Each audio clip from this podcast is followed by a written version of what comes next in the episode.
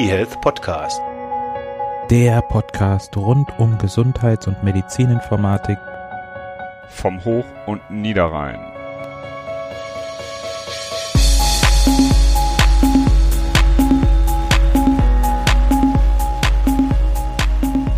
Hallo und herzlich willkommen zur 127. Folge des eHealth Podcastes. Wir sind wieder religiös unterwegs. Wir haben diesmal eine Päpstin da. Das Lustige ist, sie war vor kurzem Interviewpartner bei Christian Jona und den hatten wir vor einiger Zeit schon bei uns und hatten ihn als den MDR, also Medizinprodukte Papst vorgestellt. Und jetzt war unser Interviewpartner heute bei ihm und er hat sie als Interoperabilitätspäpstin vorgestellt. Und ich freue mich, diese Interoperabilitätspäpstin jetzt heute bei uns im Podcast zu haben. Hallo Silvia. Hallo.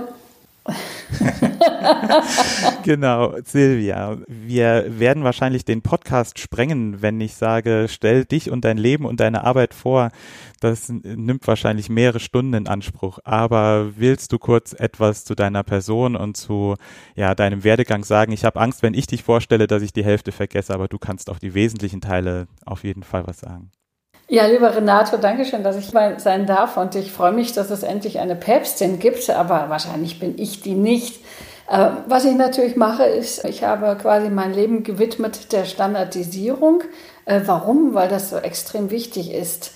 Ähm, wenn wir eben nicht kommunizieren, können wir auch keine gute medizinische Versorgung und Forschung gewährleisten. Und jetzt auch in der Pandemie haben wir auch gemerkt, wie wichtig das ist. Also, und deswegen, mein, ganz kurz, mein Leben ähm, war sehr, sehr geradlinig, finde ich. Äh, ich musste ja mal gerade noch mal alles aufschreiben, weil ich hier in Berlin die neue Universitätsprofessur ähm, annehmen dürfte. Ich hatte eigentlich vor, Ingenieurin zu werden für biomedizinische Technik bzw. für physikalische Technik und äh, habe das auch gemacht, bin ich auch äh, im Herzen immer noch und habe dann Medizin studiert, weil ich gesehen habe, dass das hervorragend zusammenpasst und äh, weil man, man mir auch nahegelegt hat, das war der Professor Günther von der RWTH Aachen, das ist ein großer Radiologe aus Aachen gewesen. Und er sagte, Silvia, ich möchte dich behalten, du hast das so schön am MRT alles programmiert, bleib doch noch ein bisschen und studiere Medizin. Das fand ich dann auch mit 23 sehr sinnvoll und habe das gemacht. Danach ähm, hatte ich den Schmerz, äh, einerseits äh, zu sehen, wie wenig äh, doch digital ist vor, oder war vor 20 Jahren. In der Radiologie ging alles schon ganz gut und habe aber auch zugleich die Freude gehabt, die IAE-Community zu treffen, äh, die ihr erst äh, europäisches Treffen abgehalten haben an der RWTH Aachen. IAE sind ja die Jungs und äh, jungen Damen und äh, auch ältere Menschen, die gemeinsam versuchen, die äh, Interoperabilität auch direkt auszutesten. Und äh, da hat es mich gepackt und ich wusste, ich mache nichts anderes mehr im Leben. Und habe aber auch gemerkt, naja, das reicht jetzt nicht, dass nur die Industrie ähm, schaut, ob etwas äh, interoperabel ist, sondern irgendwo gibt es doch davor auch noch eine Community, äh, die diese Standards machen. Und in die bin ich dann reingeraten und das war die HL7-Community. So nichtsdestotrotz hatte ich dann mich nicht entschieden, diesen medizinischen Weg weiter zu verfolgen, sondern habe gesagt, ich will das System ändern.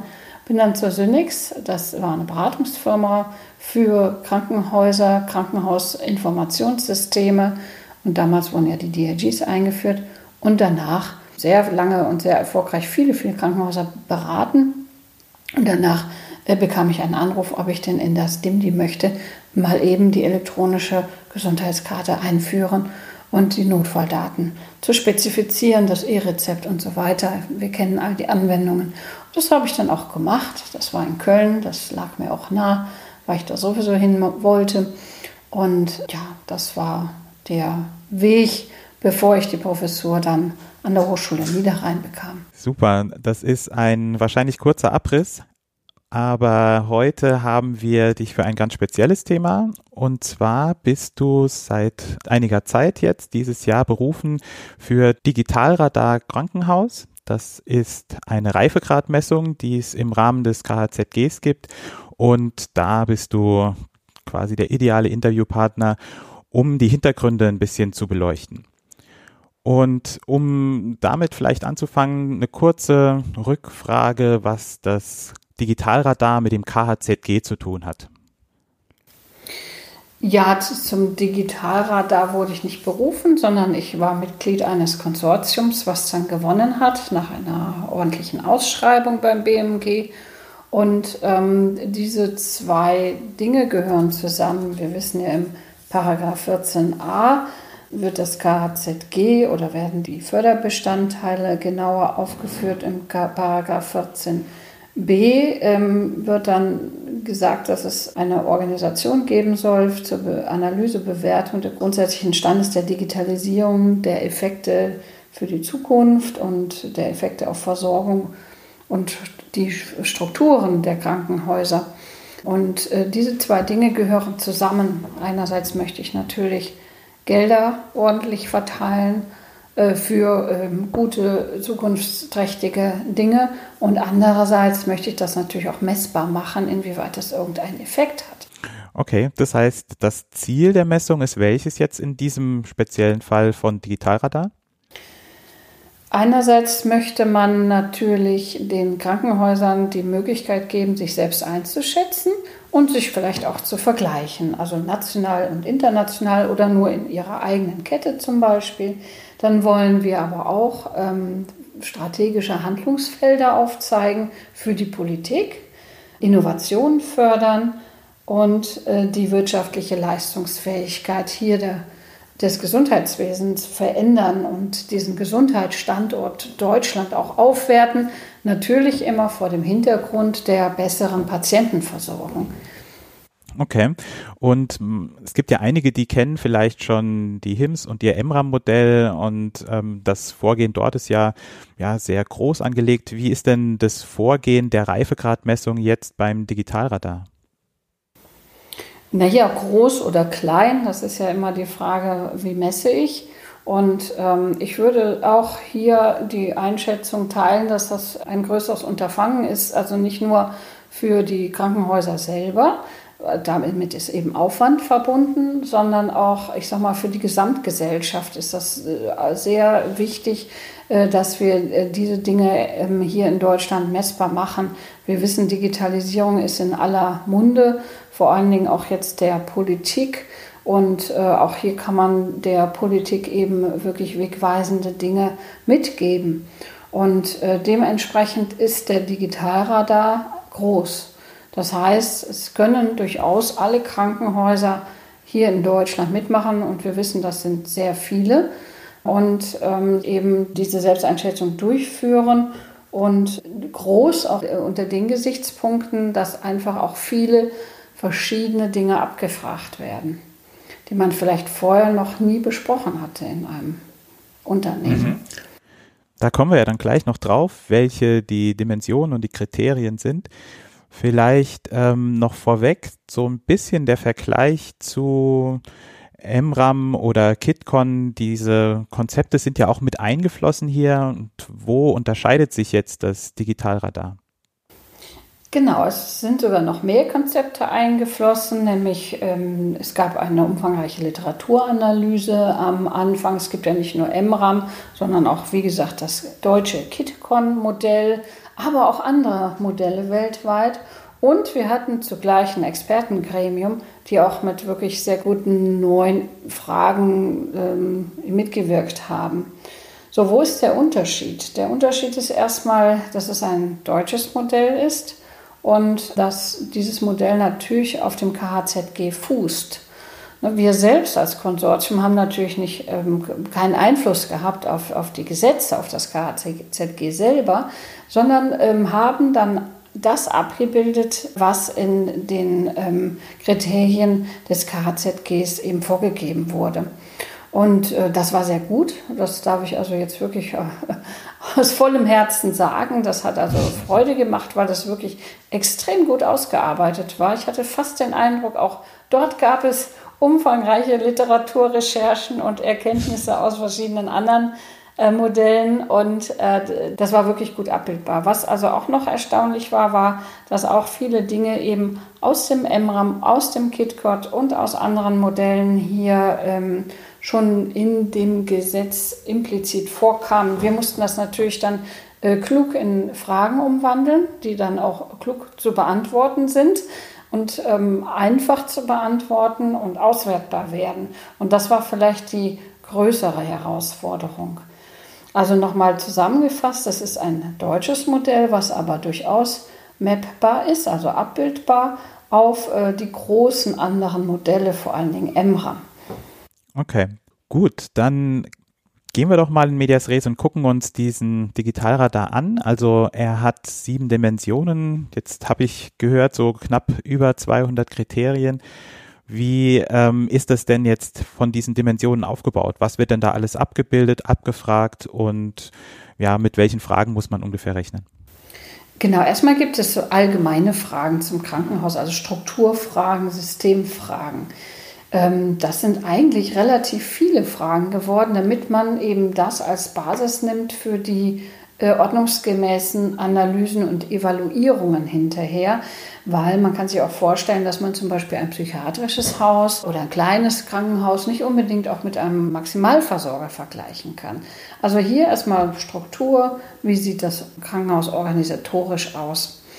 Dann gibt es den Bereich der Resilienz, des Managements und der Performance. Das heißt, das sind die Fragen auch natürlich, die wir erwarten zum Datenschutz und zu der Datensicherheit auch sehr, sehr ähm, schöne neue Erkenntnisse sind da eben über die Expertengremien hinzugekommen.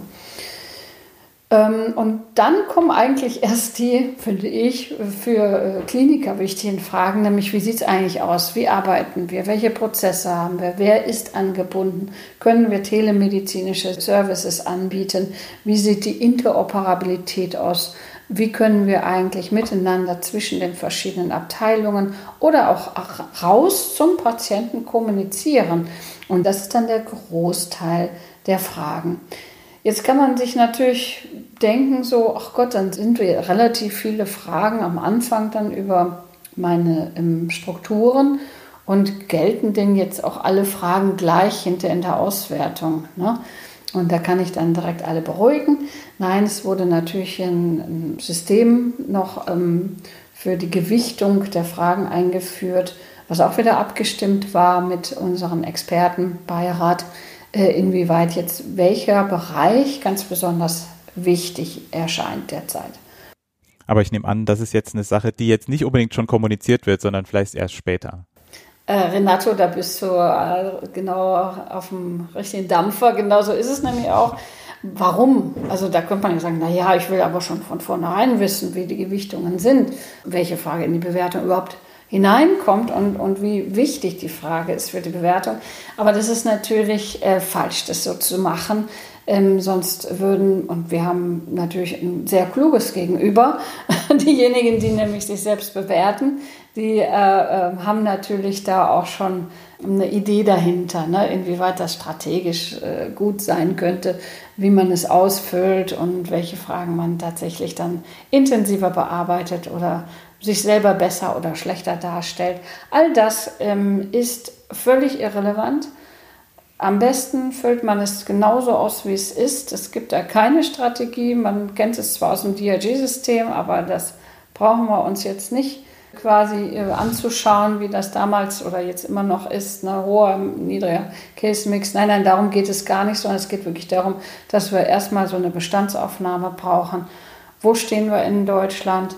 Die Gewichtung ist jetzt irrelevant. Natürlich bekommt man irgendwann einen Score und möchte auch höher kommen, aber die lassen wir extra intransparent, bis alle abgegeben haben ich weiß gar nicht, ob es einen Strategy Bias gibt in der, in der medizininformatischen Forschung, aber der würde dann wahrscheinlich hier passen. Ja. Okay, ich habe über die FAQs, die es im Internet gibt und auch über verschiedene YouTube-Videos schon so ein paar Beispielfragen gesehen und ich bin positiv überrascht über den Aufbau des Fragebogens. Also wir haben nicht einen langen Fragebogen, den man am besten dann noch in einem Rutsch durchmachen muss, sondern das Ganze ist ja so ein bisschen aufgeteilt. Willst du da vielleicht kurz noch so ein paar Hinweise geben, damit die Krankenhäuser jetzt keine Angst haben müssen, dass sie ja sechs Stunden am Fragebogen sitzen müssen? Ja, natürlich. Ähm, das ist ja so, dass man sich erstmal registrieren muss. Da ist dann schon die erste Falle. für die Krankenhäuser eingebaut, nämlich wer registriert sich denn da eigentlich im Krankenhaus? Ne? Ist es jetzt eine hm. Verwaltungsleiterin oder die IT-Leiterin? Und da muss man sich erstmal einig werden. Dann kommt die nächste ähm, Hürde, nämlich wie, wie lautet eigentlich meine IK-Nummer und habe ich nur eine oder sind wir äh, ein Unternehmen mit vielen IK-Nummern oder mit, mit ähm, Standorten? Ja, das ist auch alles jetzt geklärt soweit, ähm, dass man auch hier zum Beispiel eine Standortnummer eingeben kann und dann dementsprechend ähm, diesen Fragebogen zugesendet bekommt. So, jetzt liegt er vor und man hat die Möglichkeit jederzeit auch ähm, ein Päuschen zu machen und äh, den ähm, am nächsten Tag weiter zu bearbeiten. Die ganzen Fragen muss man auch nicht nochmal ausfüllen, sondern die werden natürlich hier abgespeichert. Und äh, wichtig ist auch noch zu wissen, dass man nicht alleinig äh, diesen Fragebogen ausfüllen muss, sondern äh, dass man hier Experten hinzuziehen kann oder die Fragen auch weitergeben kann an zum Beispiel das klinische Personal oder die Administration, die vielleicht von gewissen Prozessen viel mehr Ahnung haben als jetzt zum Beispiel ähm, jemand, der in der IT arbeitet. Okay, es ist ja, glaube ich, auch pro Dimension festgelegt oder empfohlen, wer jetzt da die Fragen beantwortet, ob es jetzt das klinische Personal, das pflegerische Personal, das IT-Personal ist oder das Controlling. Ja, das haben wir festgelegt. Das war ähm, aufwendig, aber wir haben es geschafft. Okay, was ist denn jetzt ungefähr der Aufwand? Klar, das kann man jetzt wahrscheinlich nicht für alle Krankenhäuser gleich sagen, aber in welcher Range bewegt er sich denn? Kleines Krankenhaus bis großes Universitätsklinikum? Ja, das ist ja so, dass letztendlich eigentlich erstmal alle Fragen von allen Krankenhäusern beantwortet werden müssen. Manche Fragen werden dann ausgeblendet, wenn man zum Beispiel keine Radiologie hat oder kein, keine Notaufnahme hat, dann würden die ausgeblendet werden. Hat, dann hat man ein wenig weniger zu tun, aber prinzipiell sind es ja dann doch schon diese über 200 Fragen, die jeder auszufüllen hat. Und das kann man sich jetzt vorstellen. Also wenn ich mein Haus gut kenne und ich habe das selber mal durchgeklickt, dann kann man so einen Fragebogen auch durchaus in zwei, drei, vier Stunden ausfüllen. Nun kennt nicht jeder sein Haus so gut, das kann ich Ihnen heute schon versprechen, dass man wirklich all diese Fragen ausfüllen kann. Man muss immer wieder rückfragen, nachfragen, wie macht ihr das? Es wird sicherlich auch dann Probleme geben, ähm, dass man zum Beispiel in der einen, auf der einen Station so einen Prozess hat, in der anderen Station ist es dann aber ein ganz analoger Prozess noch. Und wie würde ich mich dann da einsortieren? Ähm, das sind Dinge, die man mit Menschen bespricht. Ja?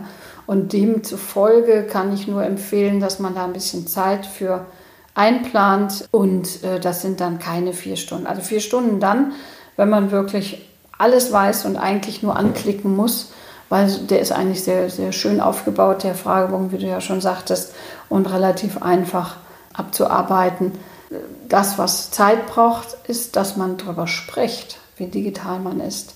Und da kann ich mir auch vorstellen, dass das jetzt keine nutzlose Zeit ist, nur damit man den Fragebogen ausfüllt, sondern eine Zeit, die dem Krankenhaus wirklich gut tun kann, indem man nämlich wirklich mal nachfragt, was braucht ihr, was ist denn das, was macht man damit, wie können wir mehr Patienten zufriedenstellen oder behandeln. Ähm, und ähm, das, das ist sicherlich auch ähm, Ziel und Zweck dieser ganzen Übung, dass man miteinander kommuniziert.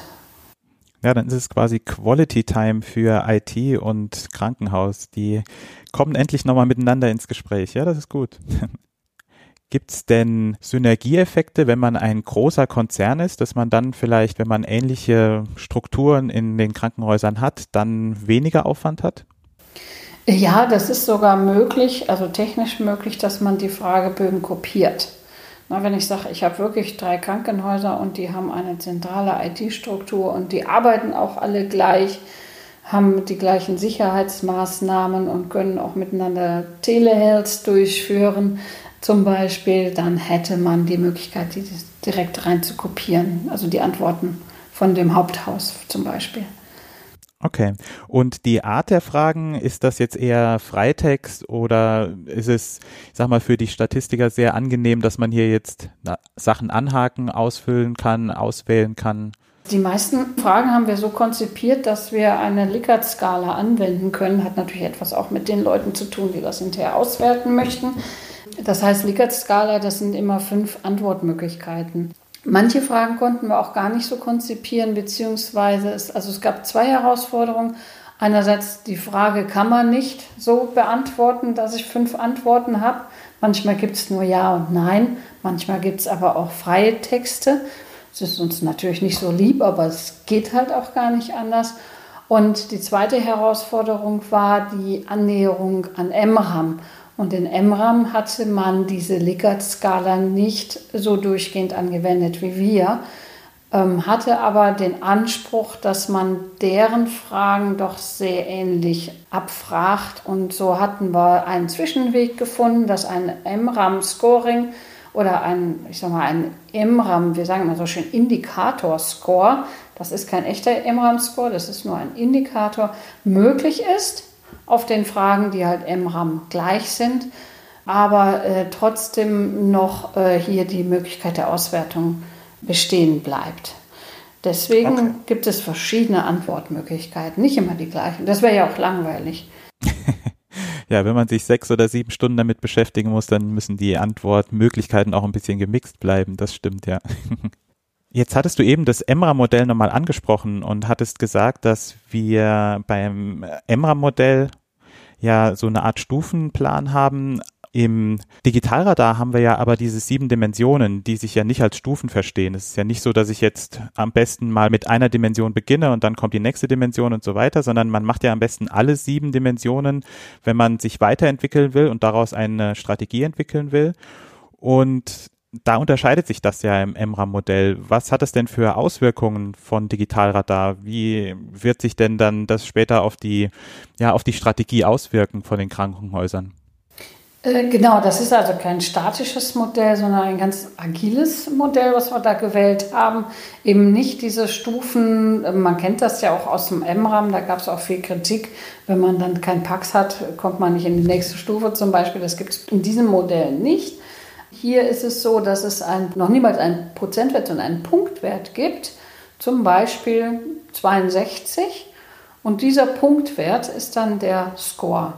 Ja, mit dem kann man weiterarbeiten und sich weitere, äh, höhere Punktzahlen erarbeiten, indem man eben Prozesse verbessert, die Sicherheitsrichtlinien, also zum Beispiel schneller auf Tickets antwortet in, im, im IT-Bereich oder telemedizinische ähm, Möglichkeiten anbietet. Und da kann man diesen Score äh, sukzessive verbessern und ist nicht in so einem, ich sag mal, festgezurrten Stufenmodell verankert.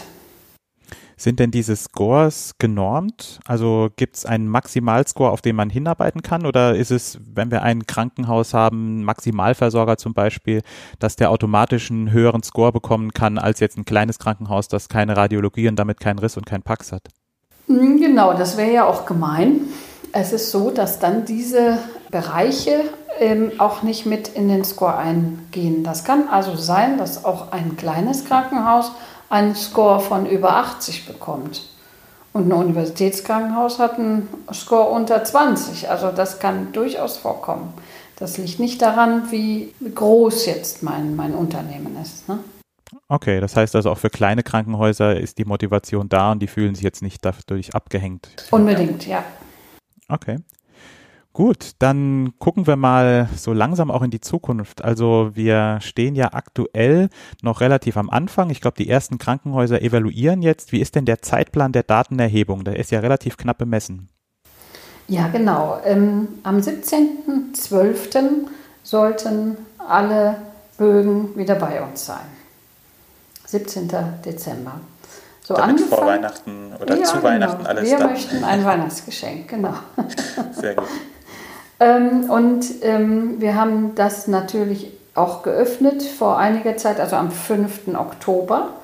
Was aber wichtig ist, die, die ähm, Beantwortung der Fragen soll für den Stichtag 30.06.21 gelten. Da gab es ein bisschen Verwirrung. Äh, dann sagten viele, ja Gott, ich, äh, da gab es doch noch gar nichts. Genau, da gab es noch keinen Bogen zum Ausfüllen, aber Systeme, die im Einsatz waren. Ne? Man muss sich also jetzt vorstellen, dass man ein bisschen die Zeit zurückdreht. Wir hätten den Stichtag 30.06.21. Zu diesem Stichtag äh, sollte man sich selbst ähm, einschätzen. Wenn man dann aber zwischen dem 30.06. und dem Oktober noch ähm, viele, viele Systeme eingekauft hat, würden die nicht dazu bedacht werden. Warum ist das so? Naja, es steht im Gesetz. Ganz einfach. Kann man sich den 14b mal durchlesen, da sieht man es. Okay. Und wie sieht es dann weiter aus? Wann sind die weiteren Erhebungen? Man will ja eine Zwei-Punkt-Messung machen, vielleicht sogar noch mehrere, weiß ich nicht. Genau, also da steht dann drin, 30.06.21 und 30.06.23 im Paragraph 14 BKG.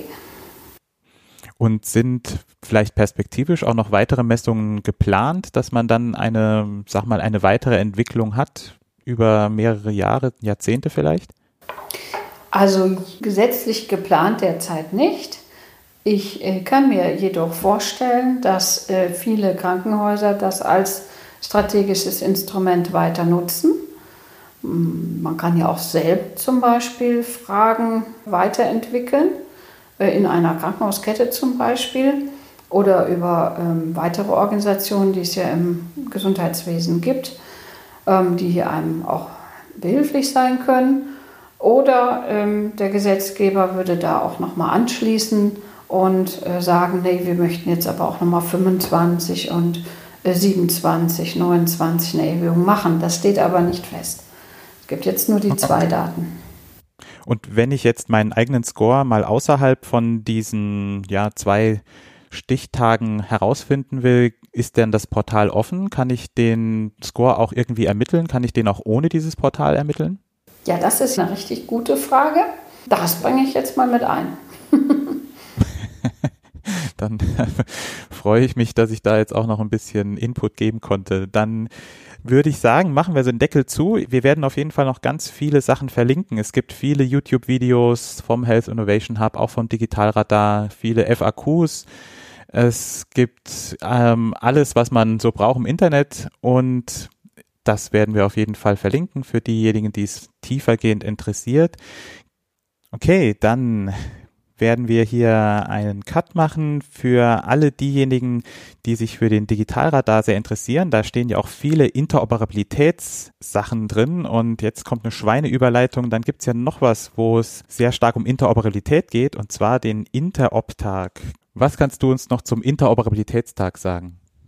Ja, der ist ja wie immer wahnsinnig spannend. Wir werden am 25.10. und am 26.10. kostenfrei die zwei Interoperabilitätstage anbieten. Und das Motto heißt diesmal, Interoperabilität ist Teamwork und das ist äh, das Wichtigste eigentlich, was, was wir mitgeben möchten. Also es gibt keine keine ähm, Interoperabilität als royale Interoperabilität, das heißt, irgendeiner bestimmt, alle müssen machen, sondern wir möchten das gemeinsam äh, hinbekommen. Und den Block 4, den kann ich nochmal sehr empfehlen, von heute für morgen lernen, ähm, dass wir einfach mal einen Blick in die Zukunft wagen. Und der zweite Tag ist sogar noch spannender als diese ganzen Vorträge. Da bieten wir nämlich, also wir, weil glaube, jeder weiß, dass ich halt sieben Vorsitzende bin. Da bieten wir ähm, ähm, Trainingseinheiten an, die dann auch wieder was mit dem Digitalradar und mit dem GHZG zu tun haben. Nämlich, wie kann ich zum Beispiel eine Fire-Ressource erstellen? Wie kann ich so Fragebögen, also Questionnaires mit Fire ähm, erstellen? Wie arbeite ich mit welchen Terminologien in der Zukunft zusammen? Oder was hat IHE mit Fire zu tun? Das klingt wirklich spannend. Da werde ich mich auch mal reinsetzen. Super. Ich bedanke mich ganz, ganz herzlich bei der Interoperabilitätspäpstin und vielen Dank, Silvia Thun, und viel Erfolg weiterhin bei allen Unternehmungen und natürlich auch im Berlin Institute of Health, wo du jetzt neue Professorin geworden bist. Dankeschön, Renate. Bis dann. Tschüss. eHealth Podcast. Der Podcast rund um Gesundheits- und Medizininformatik vom Hoch- und Niederrhein.